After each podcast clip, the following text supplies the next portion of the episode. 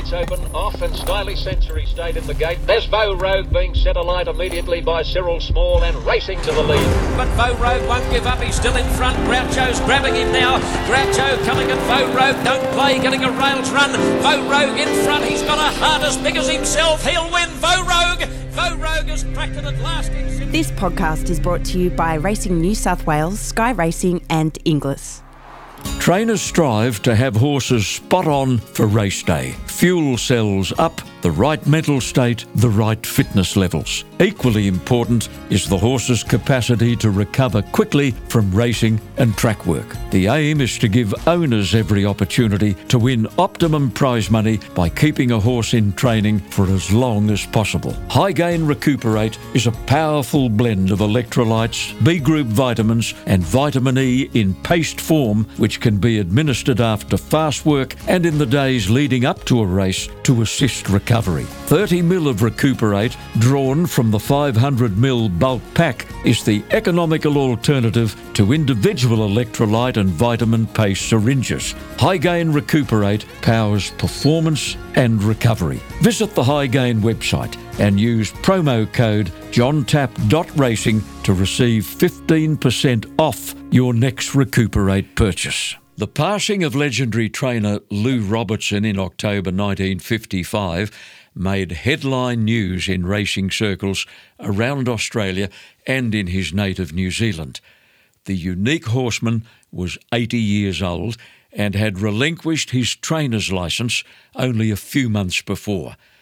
I'd only just begun to take a serious interest in racing but the name of Lou Robertson was as well known to racing people of the day as names like Smith, Cummings, and Hayes would become to the following generation. In subsequent years, old press clippings and magazine articles would confirm that Lou Robertson had been a trainer of extraordinary ability. Imagine my surprise just before Christmas when I received an email from Lou Robertson's grandson David, who was working on a book he intends to call The Oyster and the Wizard, a fascinating account of the lives of Lou Robertson and his brother Andrew. David is currently canvassing industry support for Lou's nomination into the Australian Sporting Hall of Fame, a very lofty goal for a racing industry participant. He is, however, already safely ensconced in the Australian Racing and Harness Racing Halls of Fame. When Lou first arrived in Melbourne at the turn of the century, he was a full time trotting trainer. In 1905, he sent one of his horses, Birchmark, back to Christchurch to win the famed New Zealand Trotting Cup with Dave Price driving. He was still training and driving standardbreds long after he acquired his thoroughbred trainer's licence. Over the next four decades, his exploits on the turf would make him a household name and an inspiration for younger trainers coming through the ranks. David Robertson was born in 1955, the year of his grandfather's death. He has painstakingly researched the life and times of Lou Robertson and has obviously been privy to many anecdotes which have passed down through the generations. He joins us on the podcast on a Sunday morning. Nice to catch up, David.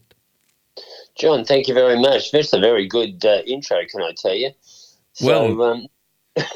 it's, I, I, hope it's accurate because it's thoroughly deserved. No, no, it's it's great. Thank you very much, and thank you very much for uh, um, inviting me, uh, John. Very much appreciated. Just to establish the family connection, your dad was Lou's eldest son, John, known in the family as Jack. That's right. Um, he had uh, Lou had three sons. He had uh, my father, Jack, uh, Bruce, and also Ross. Your uncles, and only one of them is still with us, and that's Ross at a grand yes. age. Yes, thank goodness. So yeah, Ross is uh, still alive. At at what age, David? Uh, he was born in 1928, off the top of my head. He's 94. Uh, yeah. So there you go. So now he's he's great. and um, and uh, he's uh, contributed to uh, to the oyster and the wizard, and uh, and I really uh, appreciate that. At what point in your life did you make up your mind to investigate the life and times of your grandfather? Well, funny you should ask that, John, because uh, we were raised uh, actually in cricket rather than uh, horse racing. I didn't know a fetlock from a forelock from about ten years ago. but, um, but the the um, the the fact was that the three boys, um, Lou's sons, uh, as well as I should point out, Andrew Robertson's sons, were all raised away from racing, and uh, particularly Lou and uh, and his wife Gertrude, they'd made a pact that uh, the kids just would not be raised around racing. So uh, mm. I would very much doubt whether any of those boys even sat on a horse, um, which would, to uh, a lot of people in the racing industry would strike them as incredible. Mm. You know, especially when you see the Hayes family and uh, and the, the, Cummings family and uh, obviously the Smith family. I mean, uh, mm. but he just simply refused to uh, to um, involve them in racing at all, and uh, mm. and so we were in, in cricket, and uh, and uh, I had a um, school. My daughter had a school assignment, mm. and and she we did one on Lou, and so that was the first chance I really had of in, investigating Lou.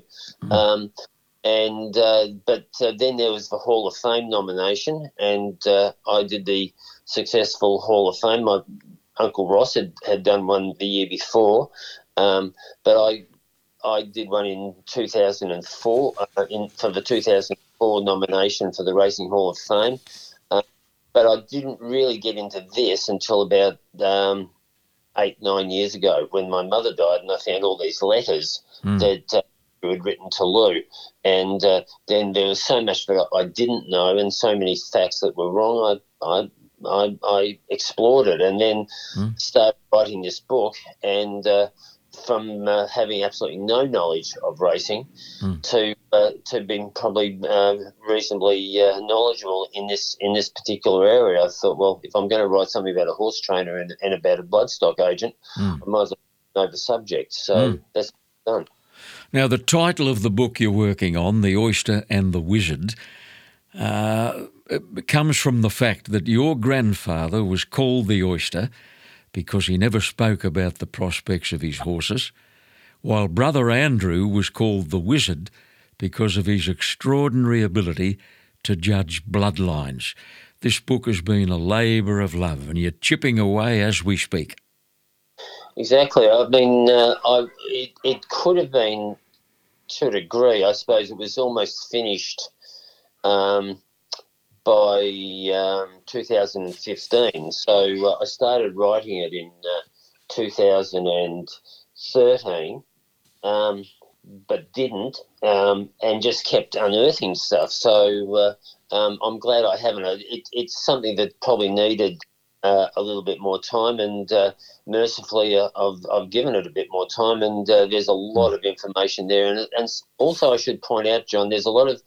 It's not simply about um, Lou and, and Andrew. It's about the industry, about all the characters that they had, all the owners, the fellow trainers, the jockeys. So it's really a biography of not just really um, Lou and Andrew. There's a lot of mini biographies in there as well, and some mm. real great characters.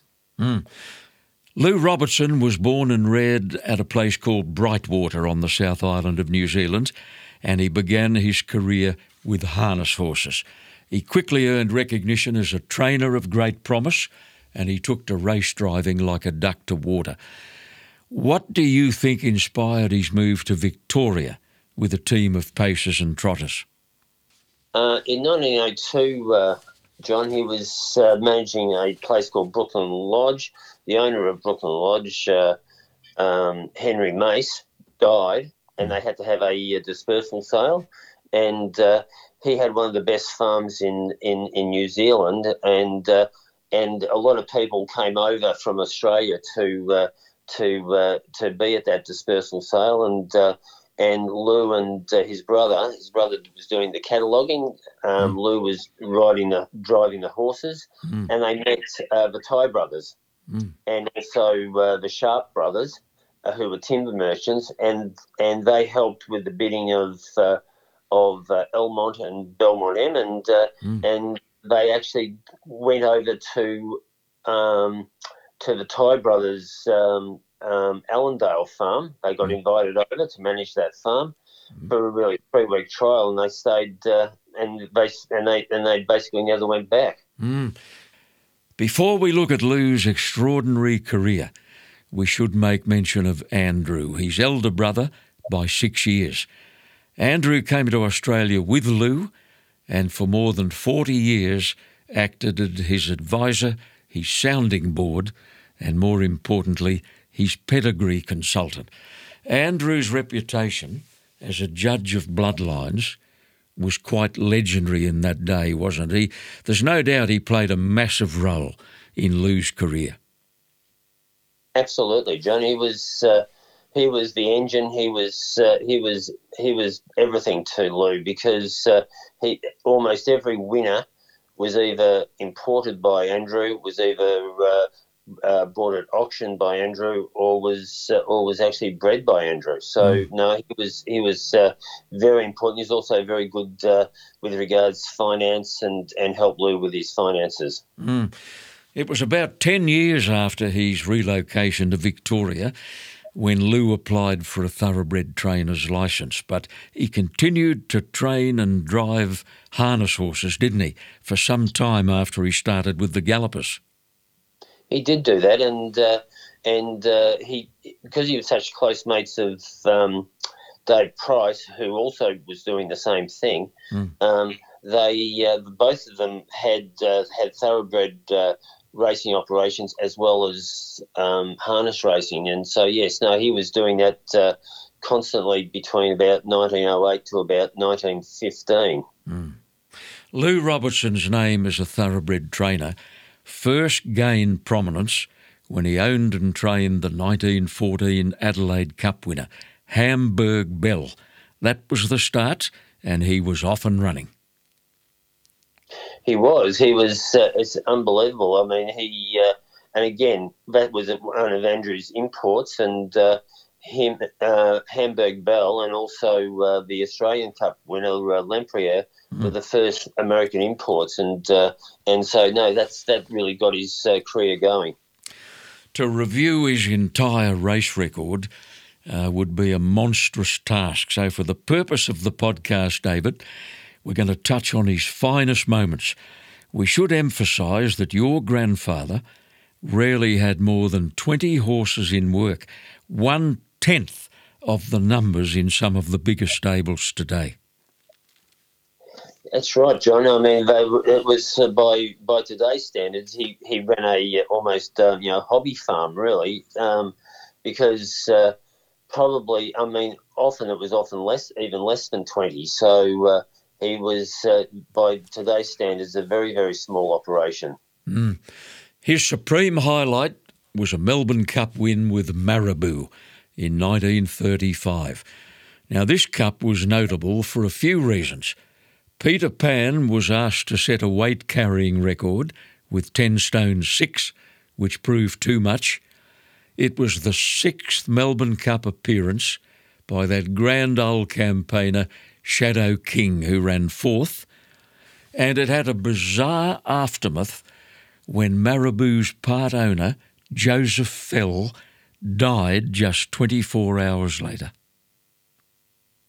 That's right. Um, Marabou was uh, Lou always got the greatest kick out of uh, you know Marabou winning the Melbourne Cup, but he often said that um, it wasn't the win in itself which gave him the greatest satisfaction. It was the fact that his brother Andrew mm. had imported both the, the sire and dam and deliberately bred a Melbourne Cup winner, and he sold sold that horse mm. to Joseph Fell and his partner Tom Hogan on the promise that it in fact would win a Melbourne Cup. Mm. Long Blue kept training it. Mm. Marabou went on to sire a Melbourne Cup winner not long after, 1941. Skipton who remains the last three year old to win the Cup. That's right. Um, Skipton was a uh, remarkable horse, but uh, but um, Marabou was a um, a particularly underused sire because obviously uh, the the um, the vogue, I suppose, was that uh, you use in, imported English sires. Mm. But really, Marabou was was an English sire in everything but name. Mm. But he was he was a fantastic horse, and uh, and probably, uh, but unfortunately, got sold because you, as you alluded to, um, John Fell, um, Joseph Fell died, mm. and uh, went into auction. Andrew was the underbidder, and it went to Charles Callow, and then trained by uh, Jack Holt. Marabou was ridden by a brilliant expatriate New Zealand jockey called Keith Voitre, who three years later, at age 25, died from injuries received in a four horse fall at Moonee Valley. Now, he was regarded by the good judges of that era as the best rider to ever come out of New Zealand to that point in time, and Voitre had no greater fan than Lou Robertson. Absolutely, yeah. What he was, he was phenomenal. This guy, and uh, he's one of the great, uh, great sporting tragedies. He uh, he had a phenomenal um, 1935 calendar year, um, but beyond that, he was a he was a, just a really really good person. I mean, and he and as you said, he died in this horrific four horse pile up at Moonee Valley in 1938, uh, and he was just uh, it's just one of those tragedies. He was uh, he was brought over to New Zealand, oh, sorry, to Australia mm. by Andrew, who had sons in New Zealand. He would often go to the races, and he saw this guy and thought, "This is this guy's great," and he and he effectively got him over to uh, to Lou's stables, and Lou had him as his stable elect. Lou and Keith Voitre had one amazing spring carnival. In 1935, they won the Cox Plate with Garrio. They won the Cup with Marabou. They won a derby, didn't they? Was that Feldspar? That's Feldspar. Yeah, and the Oaks. Nelda. Nelda, yep. What a tribute to the combination of Lou and Keith Voitre.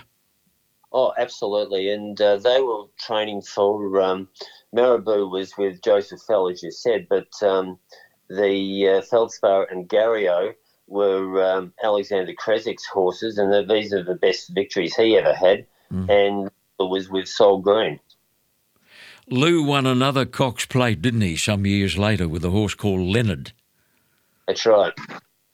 That was side by Doty, but uh, Leonard was a uh, was a fantastic horse, and uh, and uh, he was a uh, uh, probably again, um, like a lot of Lou's horses, because Lou had a, a, lot of bad luck also with his horses.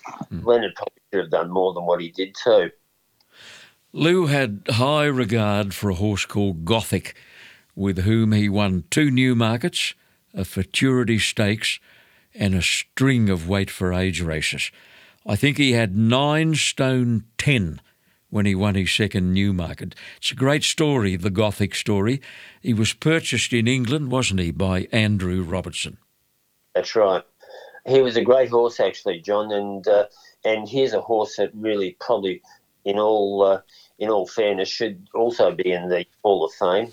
Um, he's uh, one of only four horses who's won a uh, who's who's done that uh, futurity um, uh, Futurity Newmarket double. Mm. Uh, um, but he's uh, but he also won the Newmarket twice, and uh, the second Newmarket was phenomenal, where he got checked. He almost fell at the start, and uh, Pike got him home and said he's never until um, until Phar Lap won the Futurity. Pike said this was the greatest horse he'd, he'd ever ridden. There are many wonderful quotes uh, about the attributes and the talents of Lou Robertson, and Jim Pike was responsible for one of those quotes. He said uh, in a story that he wrote for a racing publication many years later when you look at one of Lou Robertson's horses in the parade yard, it's like looking at roses in full bloom. Beautiful. It's a, it's a lovely quote, isn't it, John? Mm, love it.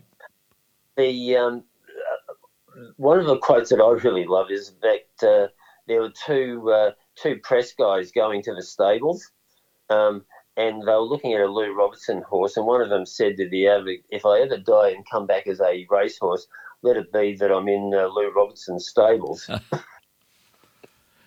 so Yeah. no, he, he lavished his horses, John. He really he, he shampooed them, had lotions on them. He was uh, they, you know, as somebody mentioned that it was like going to a really exclusive health spa, going to a Lou Robertson stable. He won his first Caulfield Cup in 1915 with Frank Dempsey in the saddle. He won his second in 1949 with a horse called Lincoln, and that was his last big race win. Lavendo was the name of his first Caulfield Cup winner, I think, David. That's right. Lavendo was a tremendous horse, again imported by Andrew um, with the uh, with the dam Lavella, and uh, and Lavendo was a tremendous horse, and they had a huge double, huge uh, Cups double, a Caulfield Melbourne Cup double. Him and uh, and his one of his best mates, uh, Eric Connolly, who was a Le- Leviathan punter. Um, and uh, unfortunately, Dempsey messed up the start in uh, the Melbourne Cup, um, and and that double went went west. But that was worth, gee whiz, that was probably worth in today's terms, maybe twenty million dollars. So, uh, but it was a it was a huge. Uh, but it was a great horse, and and uh, and Lou had tremendous respect for it, and thought it could have been anything. You surprised me the other day on the phone when you told me that Lou Robertson had saddled up a huge number of minor place getters in both the Caulfield Cup and the Melbourne Cups. Those figures were astounding. The um, it's amazing, isn't it? Uh, he had um, off the top of my head, he had five uh, seconds in the Melbourne Cup and three thirds. Uh, he had uh, in the Caulfield Cup he, Cup, he had seven placings in the Caulfield Cup, but he also had a lot of horses uh, fall on him. He had um, he had Morse code in uh, 51 that was in a winning position, and it fell in the straight. Uh, he had uh, S- San Martin that also uh, that broke a leg in the in the 44 uh, Cup. Uh, but he also had Lawrence, who was favourite for three years running and never started once. Um, so he had a lot of he had a lot of really really great horses, John, and uh, with a I mean turn of a dime, he, he he could have just as easily had you know seven eight Melbourne Cup winners as as as having just the one. Whenever Lou Robertson's good horses are talked about, Strephon's name always comes up. Lou won several races with Strephon, including the 1928 Victoria Derby, and he had a big rap on the horse, didn't he?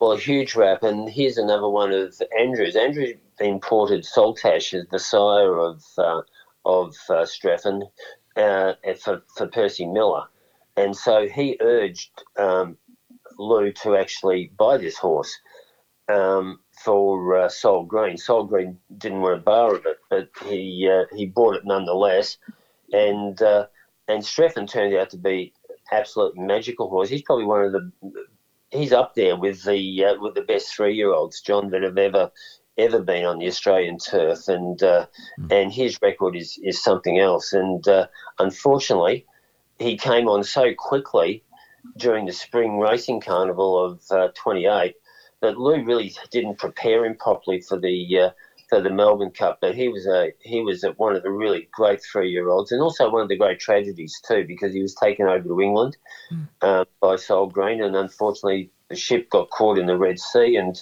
effectively cooked this poor horse, and it was just useless after that, unfortunately. But it was a it was compared with Phar Lap, um, and so there were three great chestnuts.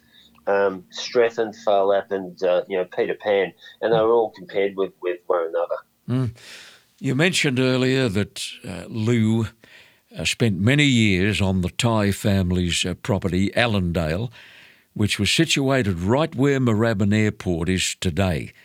He worked his horses on a private track on that property for quite a long time, but eventually he moved to Mordialloc, where he built the most exquisite stable block. It was the envy of many fellow trainers at the time. roomy boxes, high ceilings, beautiful hardwood doors and walls. All fittings were brass, and stable staff had to polish them until they could see their faces in them. Perhaps the greatest testimony to Lou's dedication is the fact that all feed bins and water containers were made of porcelain, so that horses didn't have to deal with sharp edges. Now, this is the man, uh, you, you, can see now clearly the reason uh, why Lou Robertson's name was held in the highest regard as a trainer for generations after his death. John, his uh, his stables were you know meticulous, really, and uh, and they were innovative, and they were still innovative when after they were constructed in about 1922 three. You know, years later, I mean, in the 40s, they were still innovative, and uh, they were a showpiece. And a lot of people, not only um, Australians, but a lot of people from England and America would be coming over and having a look at these stables. So no, he was. Uh, they were they were extraordinary by all accounts, and uh, every person I've ever spoken to who have seen these stables, especially the uh, old jockeys that I've spoken with, mm. um, they all say the same thing. They were just extraordinary. Mm. Uh, they'd be long gone, I presume, David, because the uh, Epsom and Mordialloc racing precinct was swallowed up by the developers some years ago.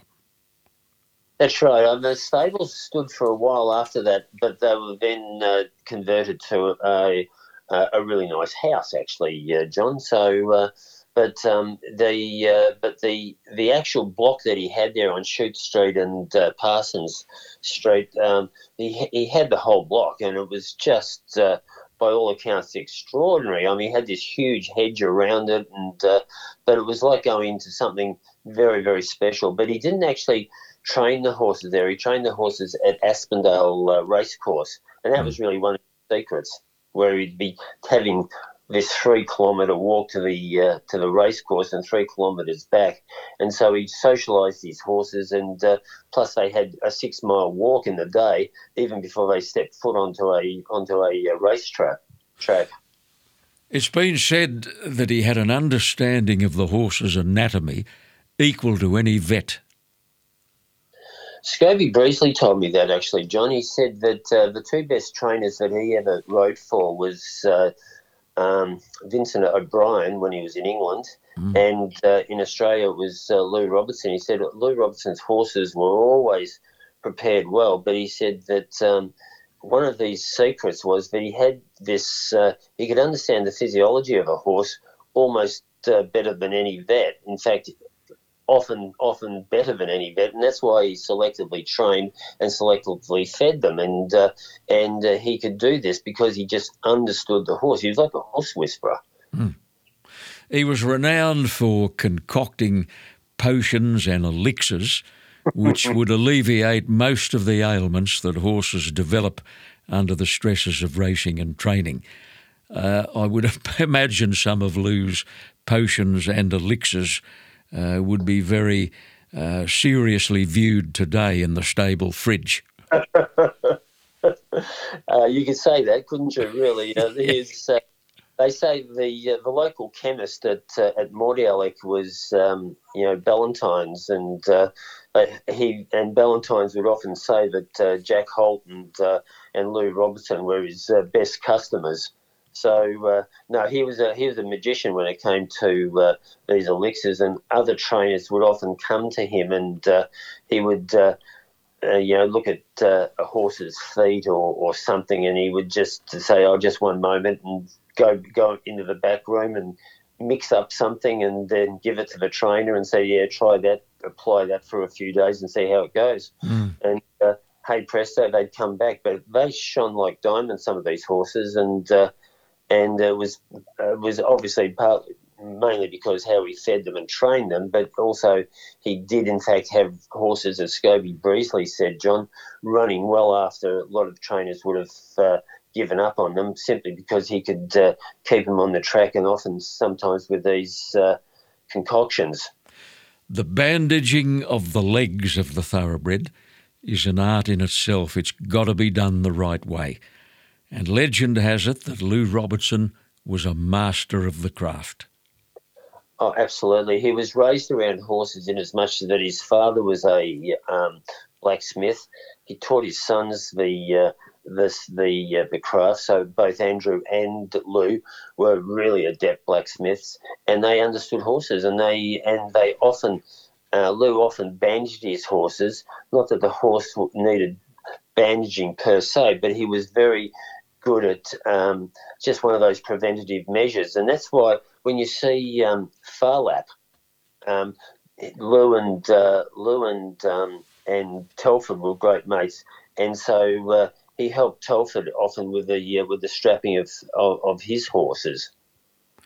Just pause for a moment, David, clear a commitment on the podcast. We'll come back with David Robertson after this. The Canterbury Guineas was superseded by the Randwick Guineas in 2006, sparking a little nostalgia for old timers like me. Here's a little Canterbury Guineas trivia. Only a small number of fillies won the race, but there was one amazing sequence between 1985 and 1989 when four fillies prevailed. 1985 it was Spirit of Kingston for Bob Hoysted and John Marshall. 1986 brought a major shock when Dol Chesa at 50 to 1 won the race for Frank Lewis and jockey John Miller. It was Dol Chesa's only win in 30 starts. In 1987 the top New Zealand filly Tidal Light dominated the race at a shade of odds on for trainer Jim Gibbs and jockey Lance O'Sullivan. Two years later, the New Zealand bred Riverina Charm won the Guineas for Brian Mayfield Smith and Ron Quinton. It was nine years before Tycoon Lil gave the fillies another Canterbury Guineas triumph. Now it's called the Randwick Guineas, and the 2022 edition comes up with a purse of $1 million on March the 5th. When Lou Robertson died in 1955, he still owned his house and stables, but he admitted late in life that gambling had robbed him of much greater wealth. I've no idea what he considered to be a decent bet. Do you? Well, he was um, he had some huge bets, as I mentioned earlier with Lavendo. Um, him and Connolly had that uh, Caulfield Melbourne Cups double came off in 1915, um, they would have uh, they would have had almost had enough money to buy Mordialloc. Really, I mean, they were huge bets, some of them, um, and he had uh, he was constantly concocting betting plunges, and uh, and so no, when he was in his heyday, I mean, he just terrorised um, bookies, and that's this is one of the reasons why John um, he had so many favourites. Um, during the spring racing carnival, the the bookies just would not allow his horses to uh, to drift because uh, they were terrified that there'd be suddenly some clandestine plunge would come out flying, you know, just torpedo them. Mm. So yeah, he he he he was the first to admit that uh, he was a he was a chronic gambler, and he uh, and he did it in partnership a lot with uh, with uh, Eric Connolly, who they spoke to every day. His penchant for a punt played a major part in the personality he developed over the years. Apart from his owners or any person he wanted to involve, Lou Robertson was as silent as the Sphinx. Absolutely, it was. That's why he was called the Oyster because he just clammed up. Mm. He disliked. Uh, he disliked the press. In fact, he disliked um, uh, you know interruptions more than anything else. And so uh, he didn't believe it was anybody's business uh, um, other than his owners, and even they may not have been always privy to uh, what he was doing. And um, but he was uh, he was uh, part of part of that was the fact was he was this uh, leviathan gambler, and he was probably one of the biggest uh, gamblers in in Australia at the, at any given time, really, until the end there, where the uh, where the finances uh, sort of disappeared down the toilet. But apart from that, uh, before that, he was he was he was up there as uh, some of the biggest gamblers Australian racing has ever seen. The same bloke, though, could be remarkably generous. Stable staff often received a gratuity.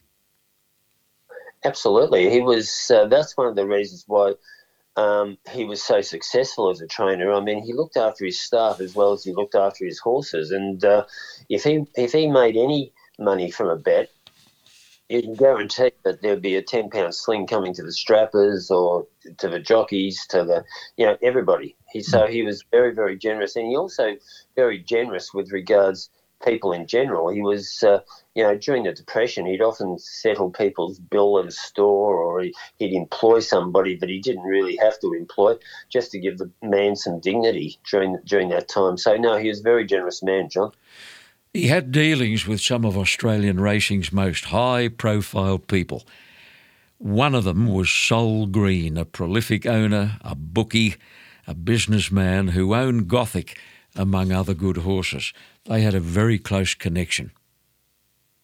They did. They had a very interesting connection too, because uh, um, Sol Green could be a little bit volatile, and uh, and uh, Lou trained horses as though he owned them himself, so he didn't really like any interference from trainers. And uh, Sol Green wasn't really that kind of um, sit back and let the trainer do his job type of guy. And uh, so they had a few moments in time, and uh, but they they had a very very profitable and very good partnership. And in 1928 29 year, I mean, Lou won the trainers' premiership mainly because of uh, Gothic and uh, Strephon. Mm. And what of his association with the dynamic John Wren, who was a huge name in that era? He was a bookie, he was a businessman, he was a sports promoter, he was a racehorse owner. Goodness knows what else. John Wren was um, John Wren was a was great mates of uh, of Lou. Um, and when I say great mates, John Wren wasn't really the type of guy you'd sit down and just have a beer with. I mean, he wasn't that type of guy, but he was. But Lou always had tremendous respect for John Wren. He always believed John Wren was uh, was saved trotting, which he probably did. Um, he was, uh, and he was a man of his word. He was uh, John Wren when he said he was going to do something be it good or bad, he would he he he he'd do it, and uh, and Lou could always depend on him. And in fact, um, John Wren um, was also a great mate of uh, Eric Connolly's, and uh, and they were both pallbearers for Eric Connolly when mm. he died in died in 1944. And there were others, uh, the legendary breeder Percy Miller, uh, the racing administrator Ross Gray Smith, and Jack Holt, himself a famous trainer. They all respected his talents and his opinion. And they were all, and they were all mates, and they were all. Uh, um, Jack Holt, particularly, um, had tremendous respect for uh, Lou Robertson, and also vice versa. And uh, and uh, I mean, in when Jack Holt um, became infirmed after his heart attack, uh, it'd be Lou that would be uh, taking out Jack Holt and uh, and often Telford you know, the three of them would go out to uh, the races. Uh, and um, but uh, Ross Gray uh, Ross Gray Smith mm. was uh, committee man. He had a lot of he was training for a lot of the VRC committee, and Ross Gray Smith was one of them. And and who was the other person you mentioned, John? Sorry. Um, well, Percy Miller, the breeder. Oh, oh of course. Sorry. Um, mm. Yeah, um, Andrew imported a lot of he, he was a bloodstock agent for Percy Miller and imported a lot of Percy Miller's horses. And um, and uh, he was uh, but uh, they they didn't start out as friends because uh, um, Percy Miller started off in trotting and uh, and uh, Lou brought a horse up to New South Wales and and Percy Miller um, did this shonky trick on them where they where they had an amateur rider and uh, or driver, and they had a, uh, three second start on him, and uh, Lou lost a lot of money when he first met uh, Percy Miller, but they became mates later in life. They were really good mates, and but more particularly Andrew and uh, and Percy Miller, because Andrew was working directly with Percy Miller with regards to the imported horses. You've written a couple of sentences about Lou's habit of dropping his loose change in a dish in the hallway of his home when he arrived home from the stables or the races, and you say at the height of the Depression there was more money in that dish than most people would see in a month. That's right. I mean, he was. Uh, he, he protected his family, although the family wasn't involved in, in racing, only Lou. Um, I mean, they they were the benefactors of that. And Lou had uh, Lou would come home. He'd, he'd come home like clockwork. He even came home and had dinner after the races. But he he would come home, and during that 1935 Spring Racing Carnival, he would just empty change in, into the into the dish. Mm-hmm. Um, and well, people, well, his neighbours may have been eating the wallpaper off, off the wall, really. So uh, no, he was. Uh, it was amazing. It was like uh, coming home like like a uh, you know slot machine, John. Mm.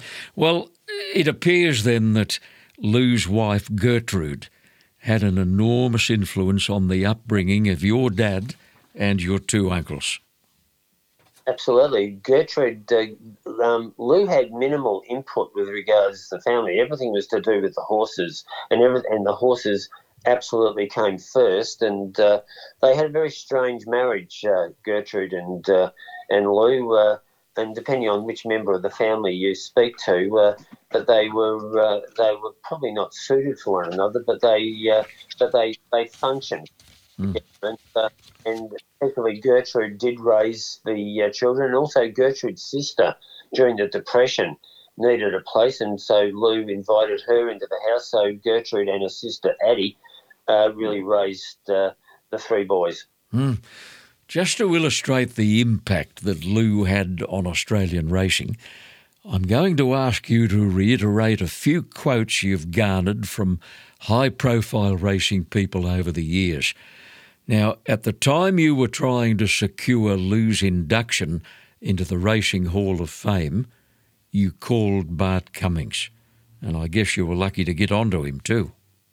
I was. I was. Um, I was. Uh, um, it was made under, uh, it was made understood to me that I really needed to get the um, racing community on board if I was to have uh, Lou into the uh, Hall of Fame. So uh, um, I thought, well, might as well start at the top, and uh, I gave Bart Cummings a call, and I phoned up his uh, I phoned up his uh, stables and uh, I said, Look, uh, it's Lou Robertson's grandson. Can I speak with Bart Cummings? Not really expecting to uh, get Bart Cummings, just to sort of maybe get a message to him. Mm. And I was put straight through to him. I said, Look, uh, Mr. Cummings, I, quite frankly, I'm a little surprised. He said, Why, you know, to actually get you straight away? He says, Oh, why not? You're Lou Robertson's grandson.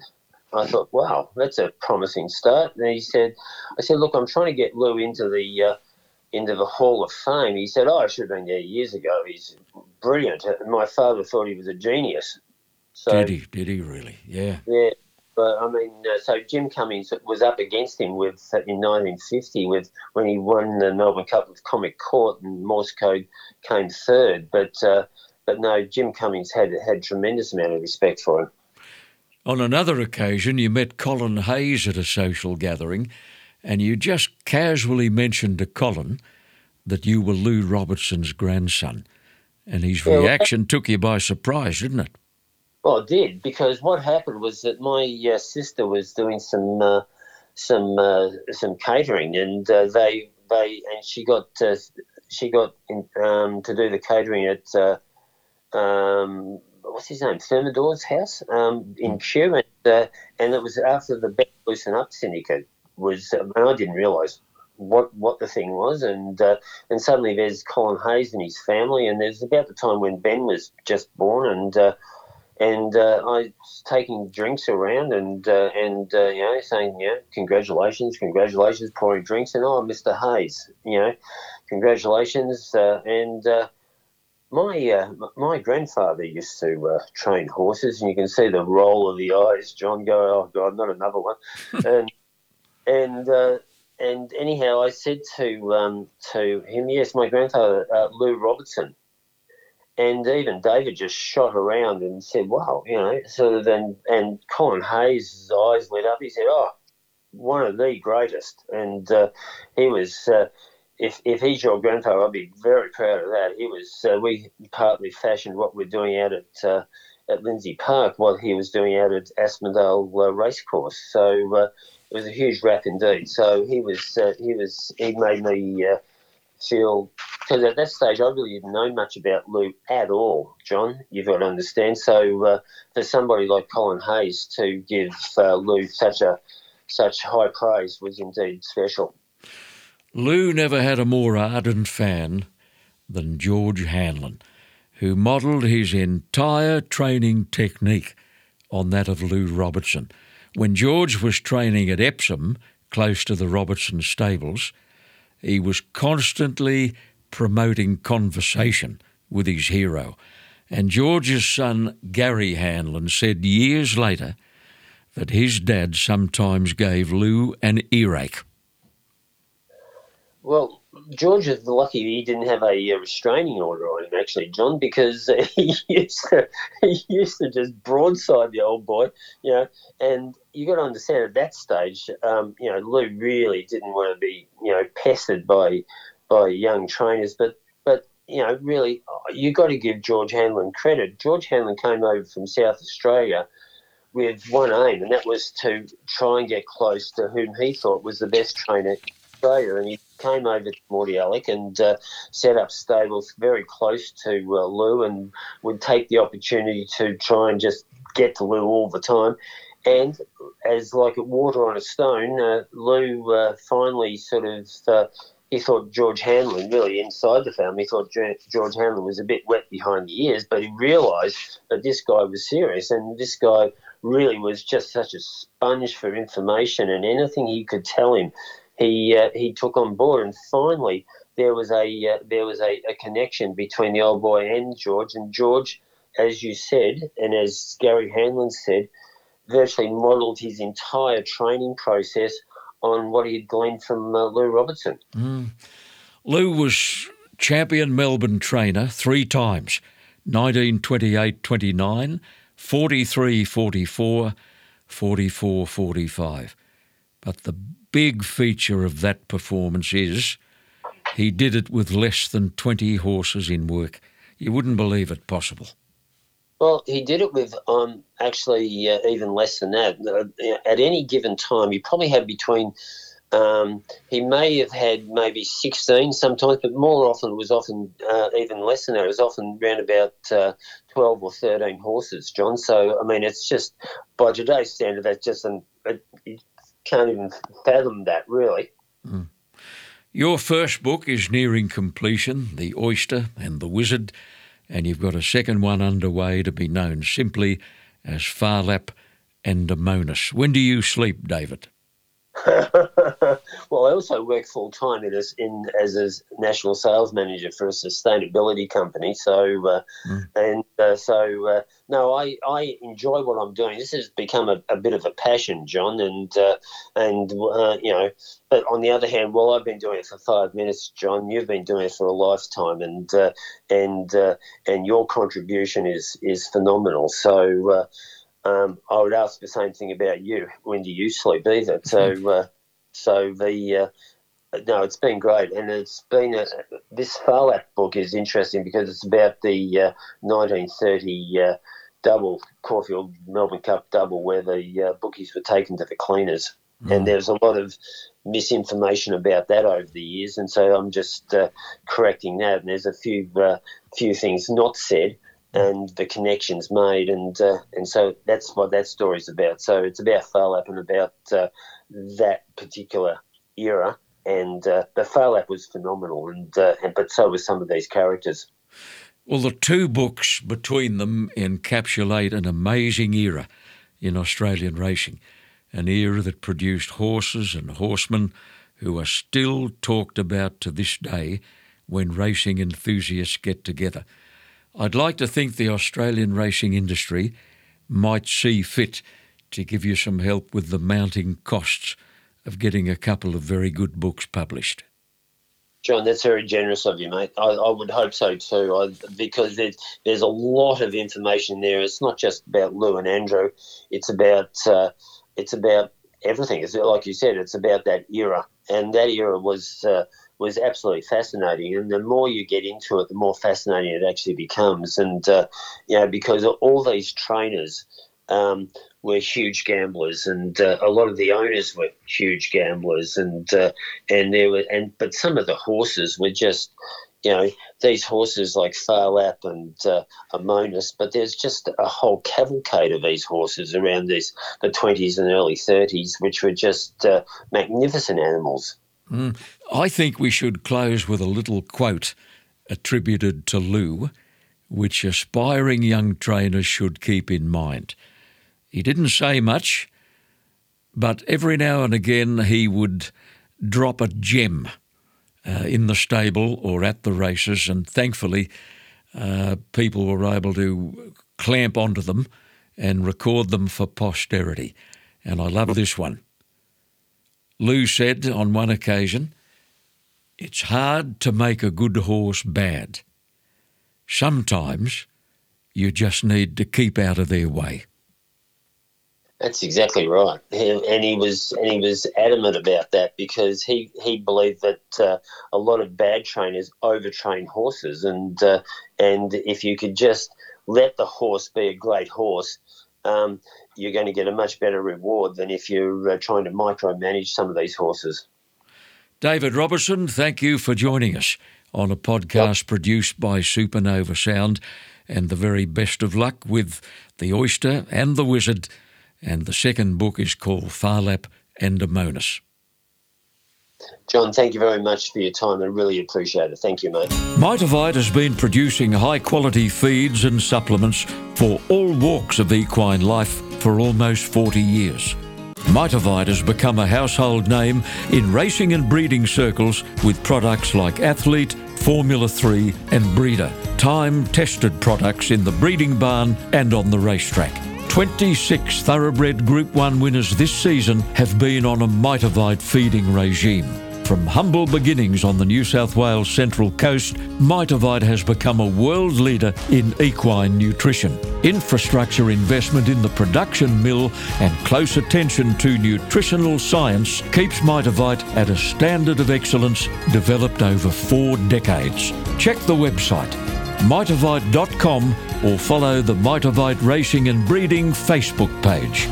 The Mitavite brand has earned the respect of horse people all over the world.